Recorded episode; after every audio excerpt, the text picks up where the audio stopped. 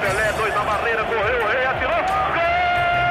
O cara marcação, sambou pra lá, sambou pra cá, botou na frente a pênalti. Olha o Santos chegando a chance de mais um gol. Gol! O Neymar pode bater de primeira.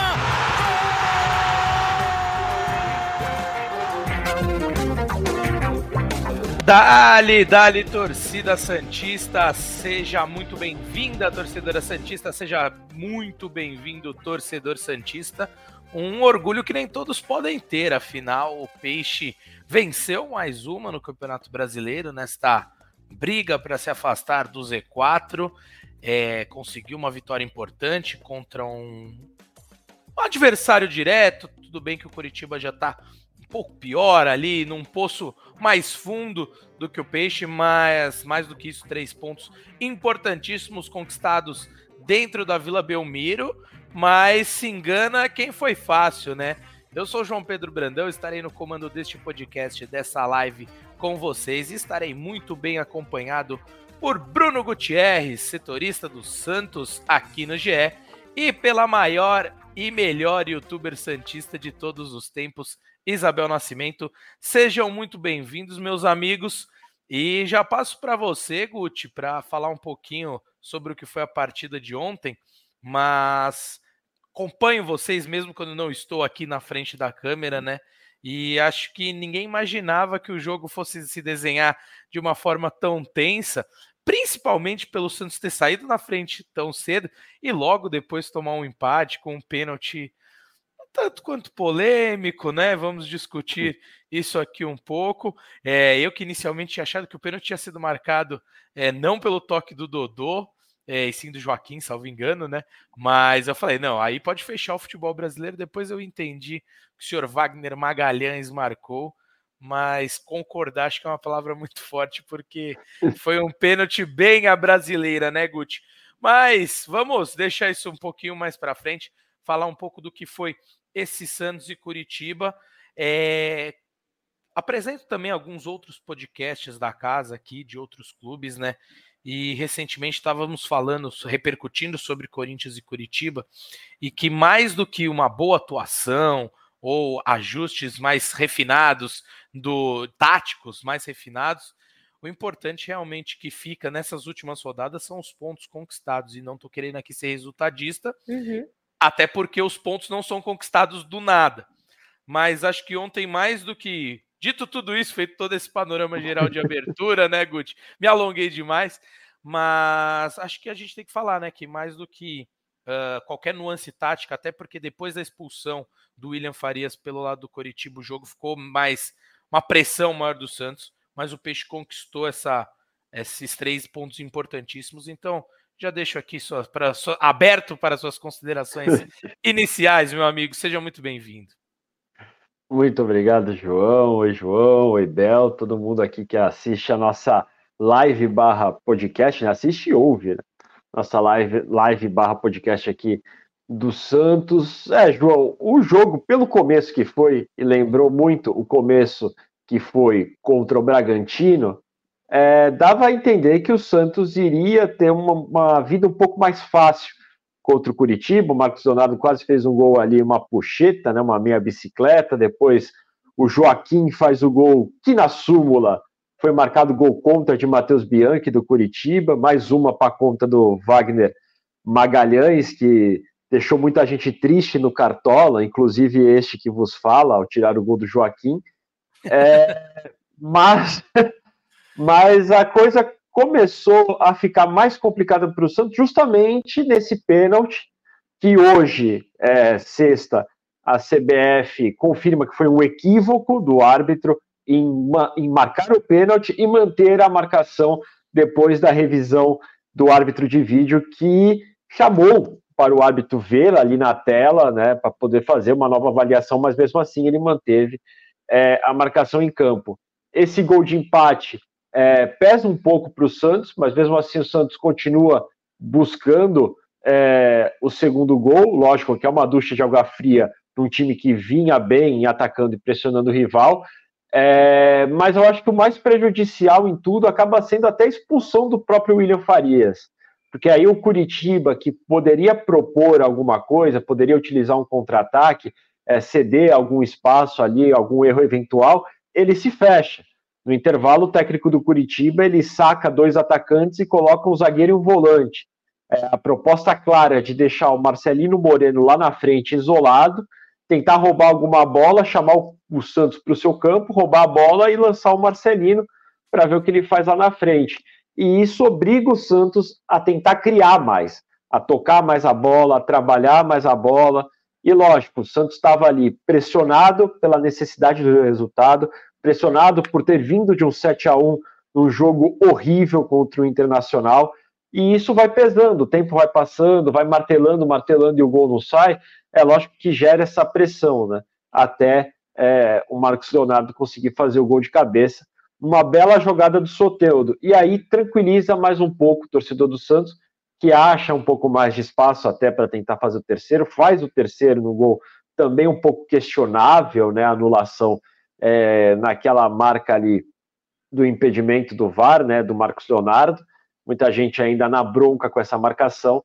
Mas a partir do segundo gol do Marcos Leonardo, que obriga até o Curitiba a fazer novas mudanças, a colocar mais algum atacante ali, a buscar um pouco mais o jogo, deixa o Santos mais tranquilo. O Santos ainda emplacou algumas jogadas de ataque. O Jean Lucas, aos 51 minutos do segundo tempo, correndo metade do campo, quase fazendo o terceiro no finalzinho. É, mas é isso que você falou, João. É um resultado que, apesar do Santos ter demonstrado bom futebol, com todos os poréns, né? Pressionou bastante Curitiba, vale muito mais pelo resultado conquistado. É, lembro muito a campanha de 2021, que o Santos lutou até a antepenúltima rodada, praticamente contra o rebaixamento. É, e os resultados, por mais que o time tivesse futebol um tanto quanto burocrático com o Fábio Carilli, mas eram os resultados que importavam. Era vencer o Bragantino na Vila Belmiro, era vencer o Fortaleza na Vila Belmiro, era conseguir uma vitória suada contra o Flamengo fora de casa, contra o Atlético Paranaense fora de casa. Resultados esses que conseguiram, por mais que fossem placares mínimos, 2 a 0 no máximo, placares que tiraram o Santos do sufoco. E é isso que o Santos precisa. É, foi 2 a 1 contra o Palmeiras, um placar no sufoco, um 2 a 1 contra o Bahia no sufoco, esse 2 a 1 no Curitiba no sufoco, mas são três pontos, que é o importante para o Santos nesse momento. É somar pontos para se afastar do. Agora saiu da zona do rebaixamento, se afastar de vez do Z4. Até porque, se a gente for ver nos critérios de desempate, o Santos hoje, por exemplo, tem mais vitórias que o Corinthians. Se vence no clássico, já passa o Corinthians. Mas se for pegar o mesmo número de vitórias, por exemplo, que Vasco ou que Goiás, e for por critério de desempate, o Santos tem um saldo muito pior do que qualquer outro clube que está lutando para não cair. Então é bom que o Santos faça pontos para não depender também do saldo de gols nesse momento. Muito bem, Guti. É, eu concordo contigo e, cara, faço questão de bater na tecla aqui. Eu não sou da linha é, resultadista das coisas, não gosto de analisar em cima única e exclusivamente de resultados, mas dada a proximidade do término do campeonato e a situação do Santos na tabela, aí sim você tem que valorizar mais do que isso. Vou falar uma coisa que a Bel pode até ficar brava comigo, mas que me entendam. É, é, claro que o Santos jogou mal contra o Inter, mas eu não acho que o Santos jogou tão mal a ponto do resultado ter deveria ser 7 a 1 sabe? Eu acho que foi realmente uma coisa é, muito específica que aconteceu ali. O Inter teve 100% em suas finalizações. Eu até fiquei de levantar esses dados. É, posso até trazer num podcast futuro, mesmo que eu não esteja com você, com, apresentando com vocês, mas mando, porque eu não me lembro. É, mas eu não me lembro de, de um time ter 100% de aproveitamento em tendo mais de duas, três finalizações numa partida. Então, acho que o Santos não, te, é, não teve uma atuação para levar aquilo até o expected goals da, daquela partida é, quase dava empatado, era dois e meio para o Inter e dois para o Santos.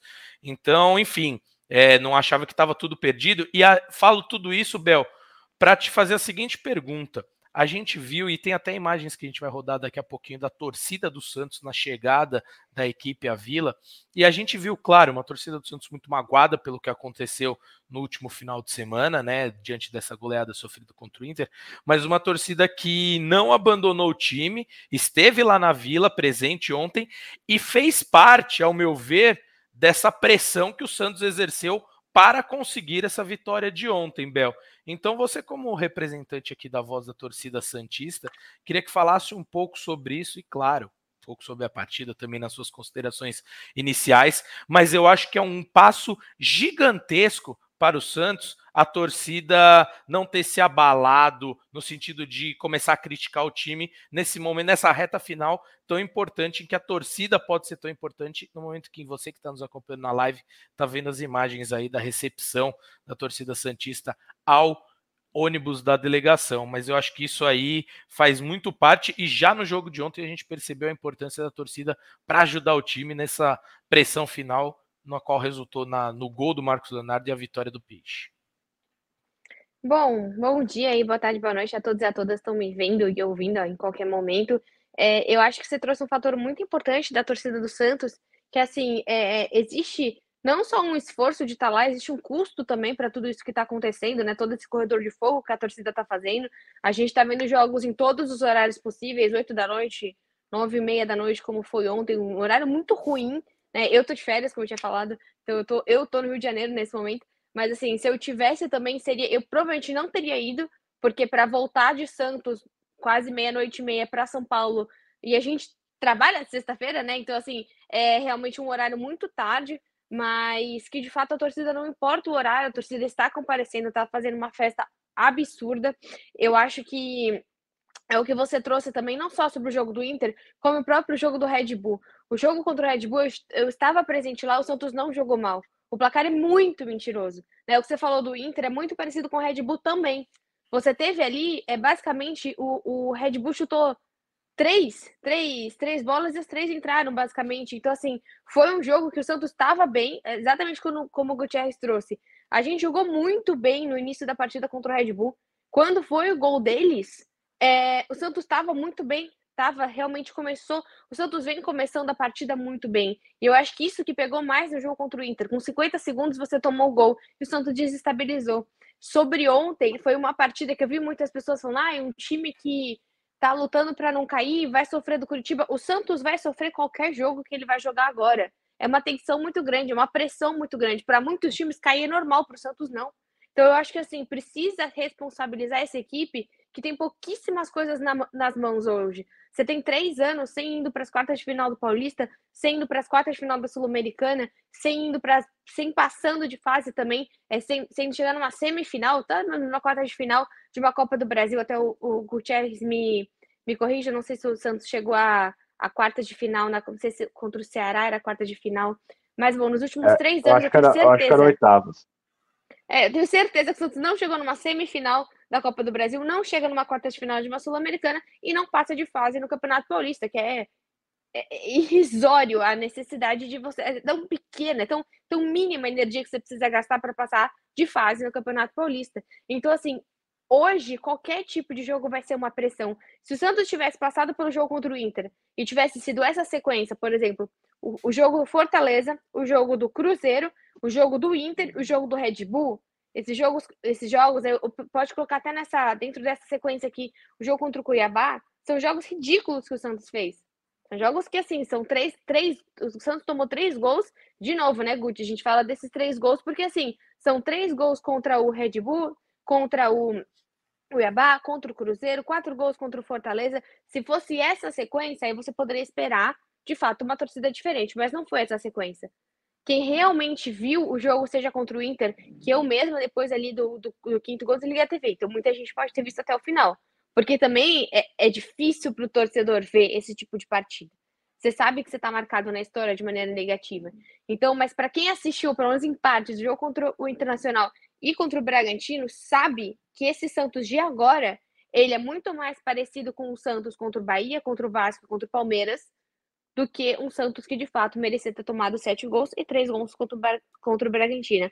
Então, assim, hoje, né, é muito difícil você não ir ao estádio e não fazer parte desse movimento, desse Salva Santos, que a gente está vendo até muita gente comentando, poxa, é o Salva Santos, né? A arbitragem está do lado do Santos. Acho que o jogo de ontem deixou muito claro que está bem é, que é exatamente o contrário. Ontem o que aconteceu, se a gente for colocar uma das vitórias do Santos ontem, além do placar, foi a parte psicológica de um time extremamente abalado depois de um placar desastroso, nojento que passou no final de semana, não ter sido tão abalado com dois erros absurdos da arbitragem.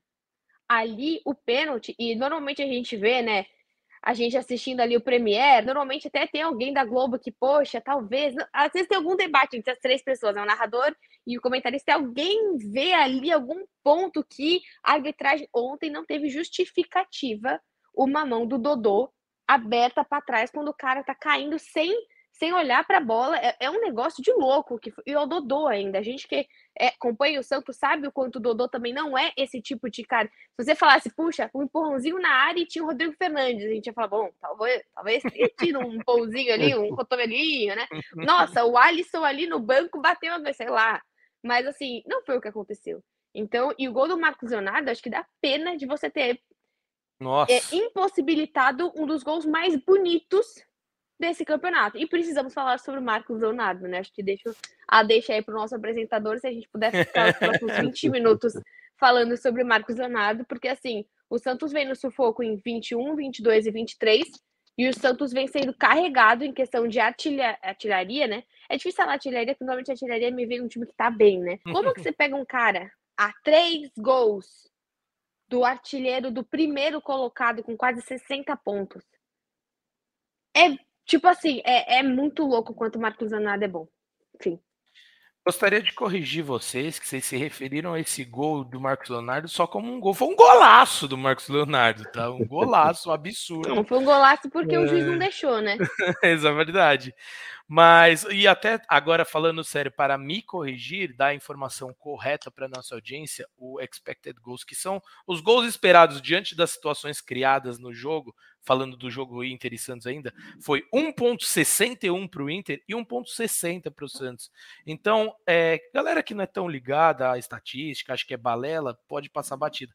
Mas quem sabe que pô, isso é uma coisa séria, é uma análise séria, isso quer dizer muita coisa, que o 7 a 1 foi assim, realmente algo muito fora da curva que aconteceu.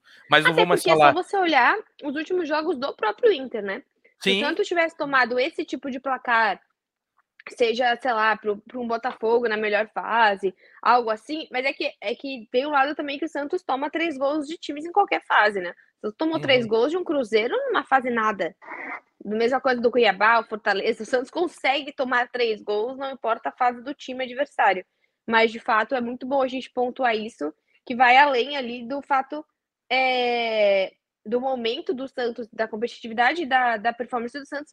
E tem muito do goleiro também que o Santos estava, porque a gente sabe que é uma montanha de diferença João Paulo Vladimir. Uhum. Sem dúvida. Guti, antes de é, nos adiantarmos em mais assuntos, vamos falar de Marcos Leonardo, como a Abel falou também, mas eu queria, já que a Abel levantou o ponto da arbitragem, já matar esse assunto, a gente não vai ficar se alongando muito aqui, tripudiando em cima dos erros, mas acho que né, toda a torcida Santista quer saber um pouco do que aconteceu ontem e foi muito abaixo, né? Como você bem trouxe, Guti, a CBF já reconheceu esse, esse erro né, da, da do pênalti assinalado para o Curitiba. Então, queria que você trouxesse essas informações e suas considerações para a gente finalizar esse assunto arbitragem e seguir à frente com os outros tantos assuntos, aí sim que, ao meu ver, valem a pena a gente debater. Sim, João. A CBF divulgou hoje né, os áudios do, do VAR da partida entre Santos e Curitiba, o áudio, né? Em relação ao lance do pênalti é, supostamente cometido pelo Dodô. O vídeo divulgado pela CBF vem com uma introdução em que o narrador fala que o árbitro cometeu um equívoco ao marcar o pênalti e manter a marcação depois da revisão pelo árbitro de vídeo que a, e que a arbitragem de vídeo é, orientou para a mudança né, da marcação do que houve no, no gramado. Basicamente, isentou o árbitro de vídeo do erro e culpabilizou tudo em cima do, do Wagner Nascimento Magalhães, que manteve a marcação. E você vê as explicações dele durante o gramado, no gramado, né, durante a, a discussão toda e a revisão do VAR, ele diz que o Dodô pulou e no giro ele fez o bloqueio com o braço, que ele estava com o braço aberto, e ele entendeu que o Slimani, que está aí na, na área recebendo essa bola, ele tentou tocar a bola para o Sebastião Gomes. É, a impressão que me deu quando eu via o jogo e vendo o replay diversas vezes é que o Slimani, na verdade, ele tenta dominar a bola e erra o domínio. Mas para o árbitro, ele tentou ajeitar a bola para o Sebastião Gomes aparecer para finalizar. E por isso ele marcou a penalidade. Só que enquanto ele está explicando isso para os jogadores do Santos, que estão muito revoltados com a marcação, o árbitro de vídeo conversa com seus assistentes e fala que é um movimento natural do corpo. A própria assistente fala que o Dodô está de costas, que ele nem vê quando a bola bate é, no braço dele, que é um movimento natural, que por isso teria que ser revisado. Um dos assistentes ainda pergunta se o Dodô amplia né, a área é, de atuação dele com esse braço, e o, o, árbitro fala que não, que é um movimento natural do corpo, até porque o Dodô pula, então ele está ali meio que desequilibrado, né? Está tentando buscar o equilíbrio quando ele, quando ele volta né, para o solo.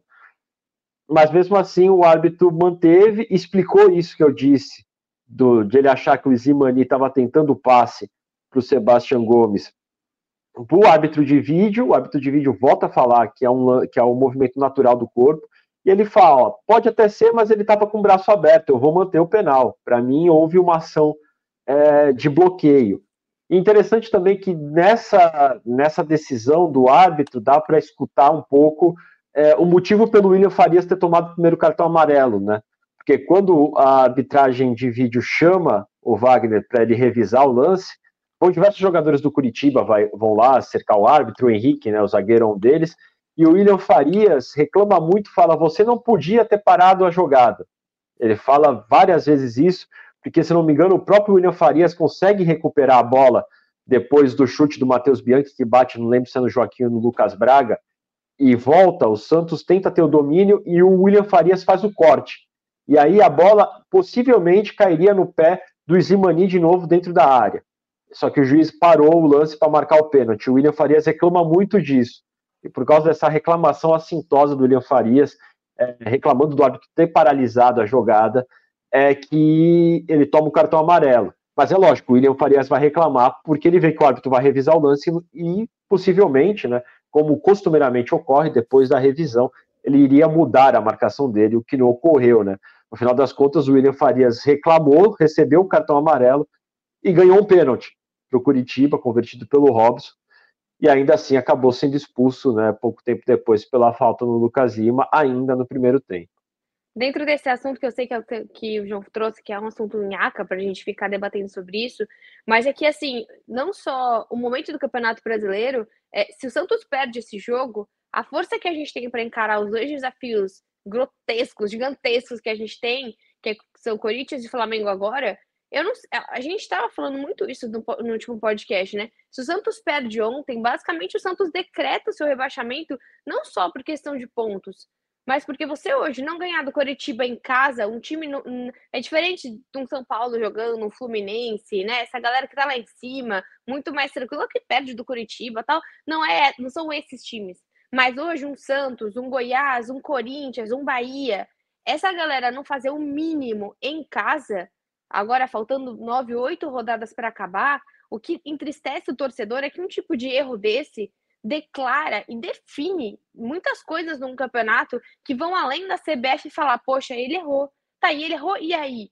Porque sempre quando o Santos erra, sempre quando tem objetos jogados dentro do gramado, quando e de fato a torcida fazia muito isso e parou, né? Desde quando eventualmente o torcedor santista entra e dá uma voadora no Cássio, o Santos é sempre prejudicado é, muito assiduamente com o que acontece. O Soteudo sai depois de rodadas, né, Bruno? Volta, e aí ele é, é, volta, esse, volta a suspensão dele, ele fica jogos fora, que a gente viu o nível da, da importância do Soteudo dentro de campo, não joga contra o Palmeiras, beleza, mas não jogou contra o Inter. Então, acho que o que deixa triste o torcedor é porque simplesmente você ter um ok da CBF poderia ter sido muito cruci crucial esportivamente.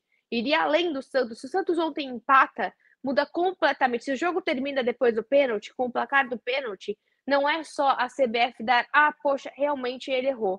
Mas acho que isso que dói o torcedor, porque tudo que o Santos faz de errado é extremamente punido. O Santos é muito punido pelos seus erros, deve ser.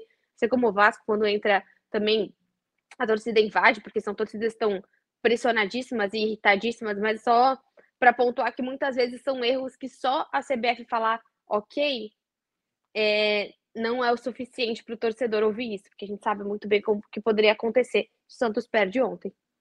Bel, João, uma coisa é incrível para quem acompanha o futebol e que desanima muito assim, quem acompanha essa situação. Wagner Magalhães é um árbitro FIFA. Ele não pode cometer um erro desse tamanho sendo um árbitro FIFA. É, teria que ter uma cobrança maior. E não é, ah, vamos afastá-lo, ele vai para uma reciclagem e volta daqui a quatro rodadas e daí vem um novo erro. O amigo Tiago Salazar, é, jornalista lá da TV Gazeta, ele cobre o Corinthians, né? E ele, utilizando o lance do Wagner é, ontem no Santos e Curitiba, ele lembrou de outros dois lances do Wagner em jogos do Corinthians, que são erros até parecidos, assim, que ele errou em 2018, nesse ano. É, então, são, é um hábito que tem erros recorrentes que não se pode ocorrer. É, e não adianta a, a CBF é, falar que vai afastar, ou que vai colocar ele na geladeira, passar por um processo de reciclagem, ele voltar e continuar cometendo esses erros. É, e isso não é uma exclusividade do Wagner Nascimento Magalhães. É, a Edna Alves, ela já tomou, cometeu um erro contra o São Paulo, tomou uma geladeira, quando ela retorna, ela comete um erro contra o Santos, ela vai de novo para uma geladeira, retorna e comete outro erro. Então, assim, a, a, a CBF, a, a, diretoria de arbitragem, né, da comissão de arbitragem da CBF, eu não sei se ela tem que rever algumas coisas, alguns conceitos dela, é, fazer uma reciclagem no quadro de arbitragem, porque tem alguns árbitros que eles cometem erros sucessivos, e isso acaba prejudicando a imagem, não é do Santos que vai ser prejudicado do campeonato, do Corinthians, do Curitiba, do América Mineiro, prejudica a imagem do campeonato em si, porque né, fica sempre essa coisa, erros de arbitragem que definem pontos que definem o futuro de times. Ô, Gucci, e só é para VAR, né? Também, tipo assim, se você vai e você tem uma baita de uma comissão te falando algo, poxa, né? Igual foi ontem, assim, que ótimo, o árbitro não está sozinho, ele tem uma comissão analisando te também te falando a opinião. E você não utilizar isso também é um erro, né? Sem Exatamente. dúvida. Para a gente finalizar esse assunto, Guti, você até falou, né, quais, ser, quais deveriam ser as atitudes tomadas pela CBF, mas aqui um momento cornetada minha, uma comissão que é presidida por Wilson Senem e Pericles Bassols, que você vai esperar muito dela, né? O tanto de erros que esses caras cometeram quando apitavam é, e a postura que eles têm é, diante dos erros que os árbitros, né, que estão sob sua batuta cometem, até me, me espanta reconhecer esse reconhecimento tão rápido, né, do, do erro cometido ontem pelo Wagner, mas, mas é difícil, até há um, corpora, um certo corporativismo ali em defendê-los muitas vezes, e também árbitros que, assim, e aí cometeram muitos erros. Enfim, fica o meu momento cornetada. Mas vamos falar de coisas boas, porque a Abel trouxe um ponto que eu gostaria de explorar com vocês, que é não só não, também, mas não só a importância do Soteudo, da volta do Soteudo, mas assistindo o jogo ontem, é, eu tive a sensação de que, claro, o Marcelo Fernandes já encontrou a forma como ele deseja jogar nesse time, mas acho que ontem ele teve, ao meu ver, o time que ele considera ideal, os 11 ideais com Soteudo e Lucas Lima se aproximando um pouco do Marcos, mais do Marcos Leonardo, que é a referência técnica desse time, como Abel muito bem trouxe. Então, queria ver se essa minha percepção está eh, correta, se vocês têm as mesmas impressões que eu, vocês que têm muito mais, é, acompanham mais assiduamente o Peixe, é, podem me desmentir se eu estiver falando besteira, mas tenho a impressão de que esse é o time que o Marcelo Fernandes considera como ideal, né, Guti? é isso, João. Três jogos e três vitórias com essa escalação, né? Venceu o Bahia, venceu o Vasco e venceu ontem o Curitiba com essa escalação. É, enfrentou problemas de desfalques, mas a base também era a mesma no, nos outros jogos, né, na vitória contra o Palmeiras, na, na derrota para o Bragantino, na derrota para o Inter. Acho que o Marcelo encontrou uma forma desse time jogar, e esse 11 que entra em campo ontem é o 11 inicial dele, até por não ter mais nenhuma competição, né, estamos é, é, aí numa reta final de campeonato, não tem por que você é, fazer rodagem no elenco, testar algum jogador, não, se encontrou uma fórmula são oito, nove jogos que faltam, vão ser esses para os oito, nove jogos que faltam. Uma mudança, uma troca na forma de jogar, só em caso de suspensão ou lesão, né, que é o que ocorreu, por exemplo, contra o Internacional, quando você não pode contar com o Soteudo, e daí ele aposta no Julio Furti para jogar junto com o Marcos Leonardo, né, dois jogadores um pouco mais espetados é, lá na frente, ao invés de ter um jogador de mobilidade e um centroavante, como de costume a gente vê, como foi ontem, é, por exemplo. Acho que o Marcelo vai com essa convicção, é, com esse elenco até o final e faz certo, porque é um time que tem dado é, resultados, né? É, especialmente né, não só em criação de volume, que o Santos era muito criticado, né, nos outros, nas outras passagens de técnicos nesse ano, por não agredir o adversário, por não finalizar, pela dificuldade em, em dar trabalho para o adversário e o time com o Marcelo Fernandes não passa por isso. Contra o Bragantino, por exemplo, apesar da derrota, foram quase 30 finalizações no gol. É algo que o Santos, do Dari Helman, do Paulo Turra e do Diego Aguirre não conseguiam fazer. E esse Santos, com essa proposta do Marcelo Fernandes, consegue. E um outro ponto que eu acho muito importante que o Marcelo trabalha com esse elenco é a questão de jogada ensaiada, de bola parada, que hoje o Sim. Santos tem e que não apresentava com os outros técnicos também. Acho que são isso dois diferenciais. Ganha, isso ganha muito jogo, né, Guti? Isso ganha muito jogo, principalmente. Vasco teve falou. gol assim, Palmeiras teve gol assim. Ontem Bahia. teve até uma discussão fake ali, né? discussão entre o. Eu amei isso, achei tipo super novela das oito. A gente podendo até fazer esse tipo de, de, de análise, né? Eu bato tal, eu, eu, eu cobro a falta, não, você passa pro lado, vem o outro e bate a falta. Então, assim, nossa, o Guti tocou num ponto muito importante, porque hoje é um Santos que ele dificilmente ele vai conseguir ter a bola nos pés o tempo todo e vai precisar de jogadas ensaiadas e bola parada para mudar a partida, né? Então, o Santos vem fazendo isso, cobrando bons escanteios, seja com o Gelucas, o Gelucas, apesar que ontem deu uma bomba que foi até muito louco, mas assim, ele, ele batendo o escanteio, o Lucas Lima também cobrando escanteio, batendo falta também, acho que o Santos batendo. Faz tempo que o, o Santos não faz uma falta direta, uma cobrança direta de falta, mas vem sendo inteligente, cobrando faltas por baixo muitas vezes, então assim. É, o que o Bruno trouxe é muito importante porque é um Santos que é muito cobrado por definições individuais. Porque hoje é um Santos que dificilmente, por exemplo, tem dois jogos agora que a gente pode falar, né? Corinthians e Flamengo. O Santos não vai ficar com a bola, por mais que o time do Corinthians não seja o time da troca de passes e tal, mas contra um Flamengo fora de casa também, o Santos vai ter que ser o Bragantino. O Santos vai ter que ser oportunista, objetivo, ter uma ou outra bola e conseguir marcar o seu gol. Qual é a relevância de você tirar o seu capitão, que é um ótimo jogador do gol, e colocar ele centralizado? Porque você, no caso, né, assim, bem centralizado se tratar de um volante, mas porque você precisa desse foco ali, você precisa conter as energias, as emoções, o psicológico desse time meio de campo. Os três caras que vieram da Água Santa foram tentativas o ano todo. E agora simplesmente o Marcelo Fernandes chega e fala: não, hoje a gente precisa só do melhor, né? a gente não está em tempo de teste. Ontem, até não sei se foi o Caio Ribeiro que falou: poxa, o Santos precisa de mais ataque. Você vai precisar colocar o Patati ou precisar colocar o Mendonça. Enquanto o Marcos Leonardo ou o Soteudo não precisarem sair, Hoje não tem sentido você colocar o Patati ou o Mendonça. Não tem. Hoje o Santos precisa jogar o máximo que ele tem, que ele consegue com seus melhores. Pode vir, claro, sentiu alguma dor, um desconforto, claro que precisa substituir.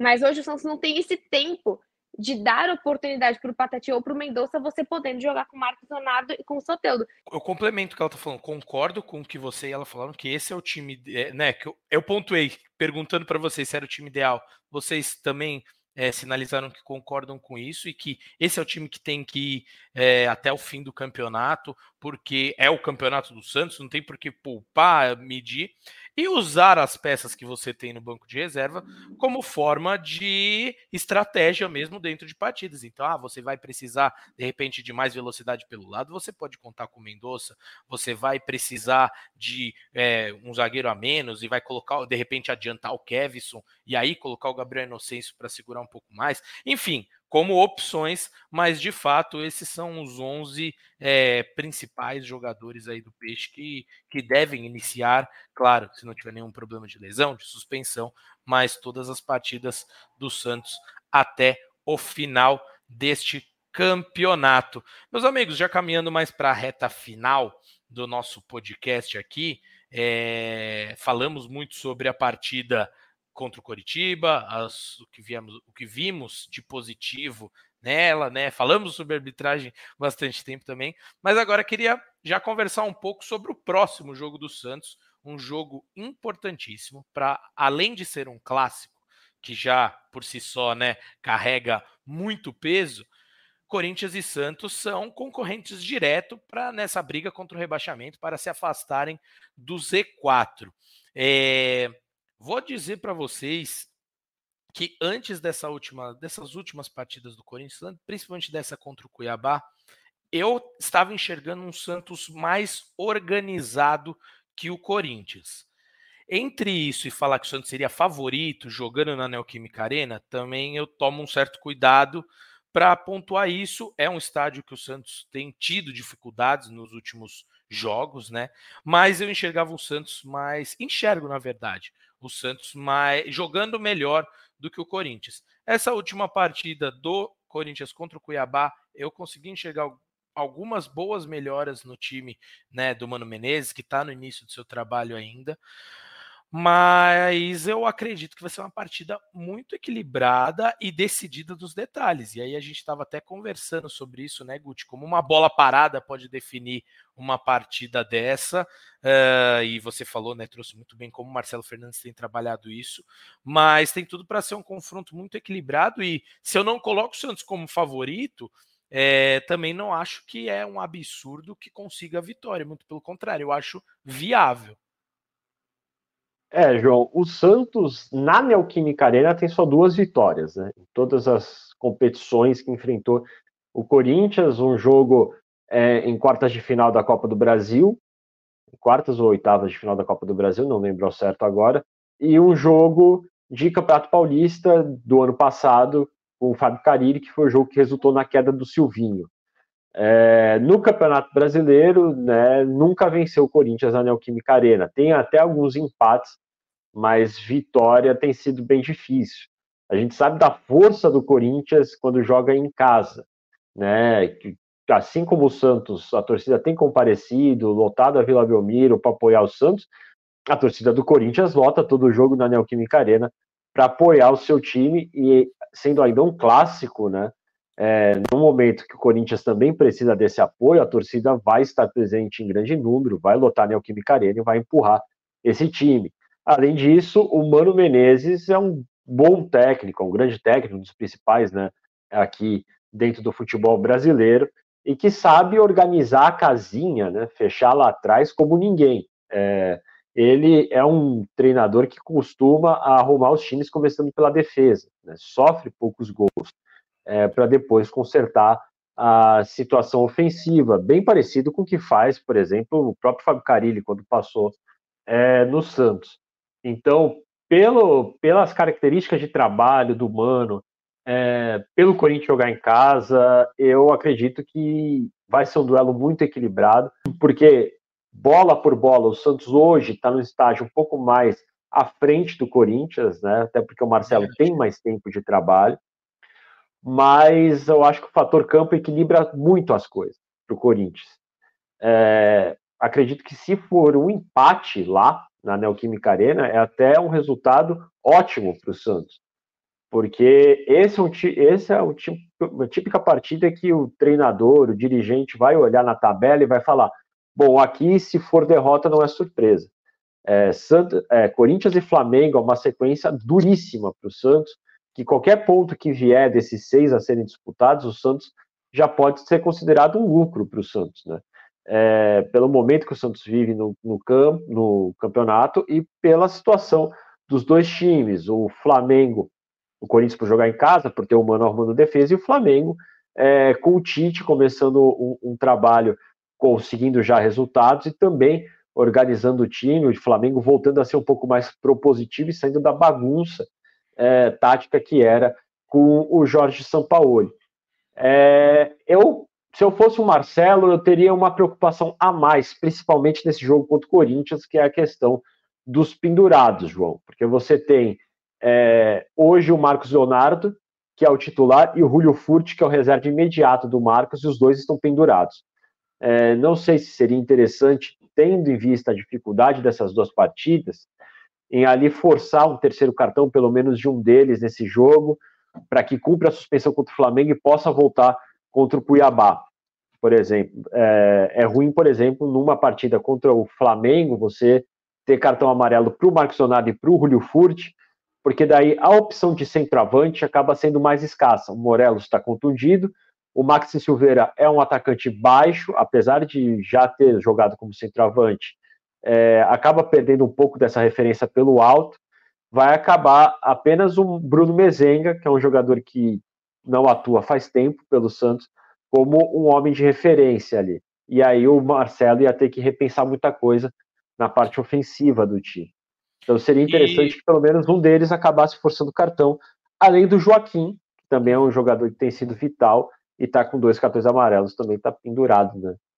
É, e eu, muita gente pode estar se perguntando agora, né? Não, pô, Bruno, mas como que vai forçar e vai ficar fora contra o Flamengo? Mas pensando é, friamente, foi o que você falou, contra o Flamengo é uma partida muito difícil e contra o Cuiabá, Cuiabá, apesar de estar um pouquinho mais acima na tabela, dá para tratar até como um concorrente direto aí nessa briga, porque o bolo do décimo segundo, até do décimo, vai, vamos colocar assim, para baixo, ainda tá super próximo uma equipe da outra, a pontuação de uma equipe da outra. Então vou até pegar aqui para não falar nenhuma besteira. A partir do décimo colocado, que é o São Paulo, tá todo mundo muito próximo, separado por muitos pontos. Então o Santos está a cinco pontos apenas do São Paulo, que é o décimo colocado. É, então, o Cuiabá, que está em 11, não, 12, tem 37 pontos, tem apenas 4 pontos a mais que o Santos. Então, dá para falar assim, né, sem, sem medo de estar tá falando besteira aqui, que é um concorrente direto. Então, eu entendo teu, a tua pontuação e também acho que deva ser uma preocupação para o Santos toda essa, essa questão. E lembrando que o jogo contra o Cuiabá é na Vila, e possivelmente vai ter. É, aí eu não sei se vai ter sido julgado já a questão é, da, da, dos portões fechados para o Santos por causa do, das, dos incidentes em relação ao jogo contra o Grêmio.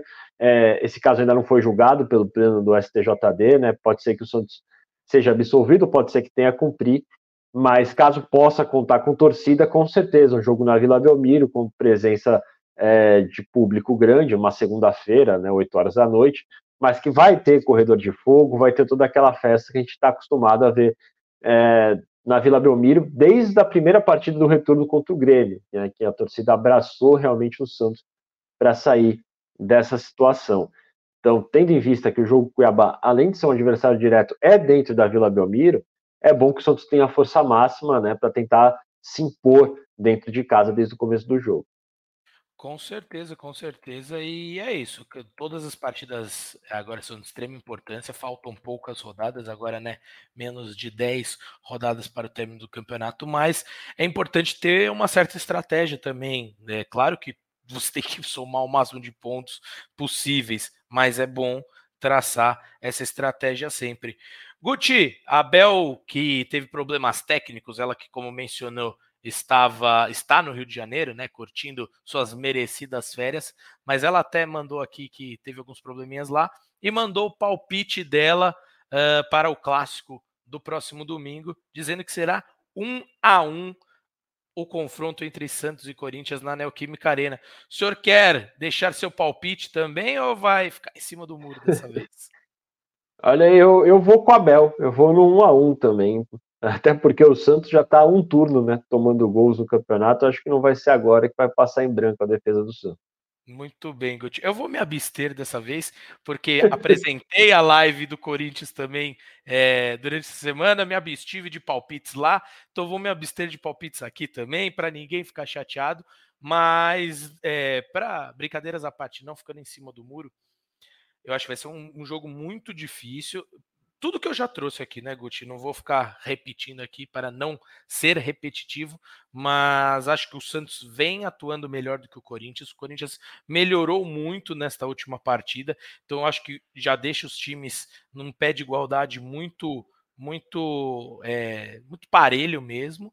O Corinthians vai ter a vantagem né, de jogar em casa com todo o apoio de sua torcida, mas acho difícil assim que seja uma vitória larga para algum dos lados e acho viável tanto o empate quanto uma vitória é, por uma margem pequena de gols uh, para cada um das para cada uma das equipes. Guti, meu querido setorista do peixe aí, direto da Baixada Santista, tem alguma quentinha final, alguma informação que não trouxemos, algo que eu não pontuei aqui, que deixei escapar. Então agora é a hora de trazer as, as, últimas informações do peixe ou algum assunto que eu tenha deixado de lado que você julga importante, meu amigo.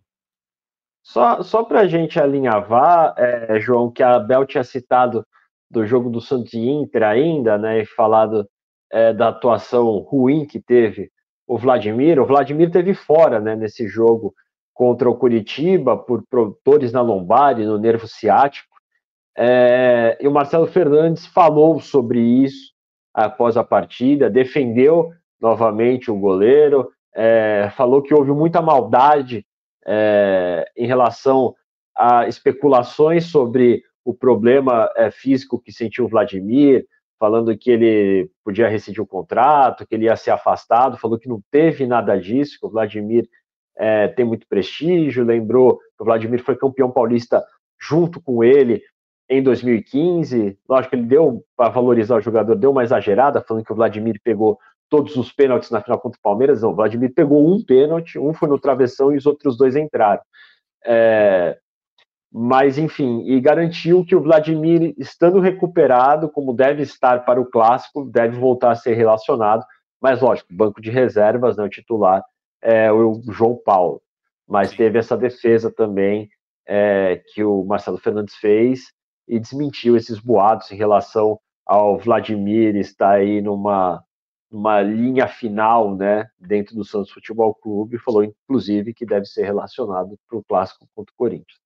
Não, importante, importante essa gestão do elenco, que, que é um dos destaques também do trabalho do Marcelo Fernandes. Guti, antes de finalizar, não só ler alguns comentários aqui que eu tinha separado e já é, aproveitar o momento para agradecer a nossa audiência, agradecer a participação de todos. Peço desculpas por não conseguir ler todos os comentários, mas destaquei alguns aqui. O Daniel Mello falou: Boa tarde. A vitória sobre o Coritiba trouxe alívio, mas ainda faltam nove finais. Humildade sempre, jogo a jogo, passo a passo, rumo a dias melhores. E acho que isso que o Daniel fala é, entra muito na linha do que eu destaquei, né, do apoio restrito da torcida do Santos, tem comprado essa ideia, né, de fazer parte dessa luta contra o rebaixamento e como a Bel trouxe a Operação Salva Santos. Então, torcida gostaria realmente de dar os parabéns para a torcida do Santos que tem assumido essa postura de estar ao lado do time, não uma postura extremamente crítica que pode atrapalhar a equipe em momentos como esse. O Júlio César fala, Jean Lucas também monstro. Acho que nos momentos que eu estava falando que o Marcos Leonardo é a liderança técnica da equipe, junto com o Soteu, talvez, e eu assino embaixo do que o Júlio César falou. Jean Lucas realmente mudou o patamar desse meio de campo do Santos. E para finalizar, o José Nilson diz: Bom dia, time ideal tirando o Lucas Braga dessa posição. Coloca o Lucas no banco, o José Nilson de São Paulo, capital, deixando aqui seu pitaco sobre né, a discussão que tivemos sobre o, o time ideal, os 11 ideais do Peixe. Agradeço demais a todos e a todas que estiveram conosco aqui, que participaram é, desta live via chat. Aproveito para dizer que, caso vocês tenham gostado né, do nosso trabalho durante toda essa transmissão, deixem seu like aqui nesta live do Peixe. Se você ainda não é inscrito no canal do Gé no YouTube, não perca mais tempo e se inscreva. Se você está ouvindo em formato de podcast, também siga o feed do GE no seu agregador preferido ou assine o feed do GE no seu agregador preferido, a depender do qual você esteja usando. E independente de onde você esteja ouvindo e como você esteja ouvindo, compartilhe esta live, este podcast do Peixe com seus amigos, com seus amigos santistas, com suas amigas santistas e também com os rivais que vêm aqui, vira e mexe, dar uma cornetada, né, Guti? Então, para finalizar, agradeço a parceria contigo, é sempre um prazer estar ao seu lado, Bruno Gutierrez. Estendo esses cumprimentos também a Isabel Nascimento, que esteve conosco aqui e por problemas técnicos não pode terminar a live. A Paula Mascara, que esteve na produção e tornou tudo isso possível. E também a Raquel Vieira, que fará a edição deste podcast. No mais, um grande beijo no coração de todos e de todas. Tchau, tchau.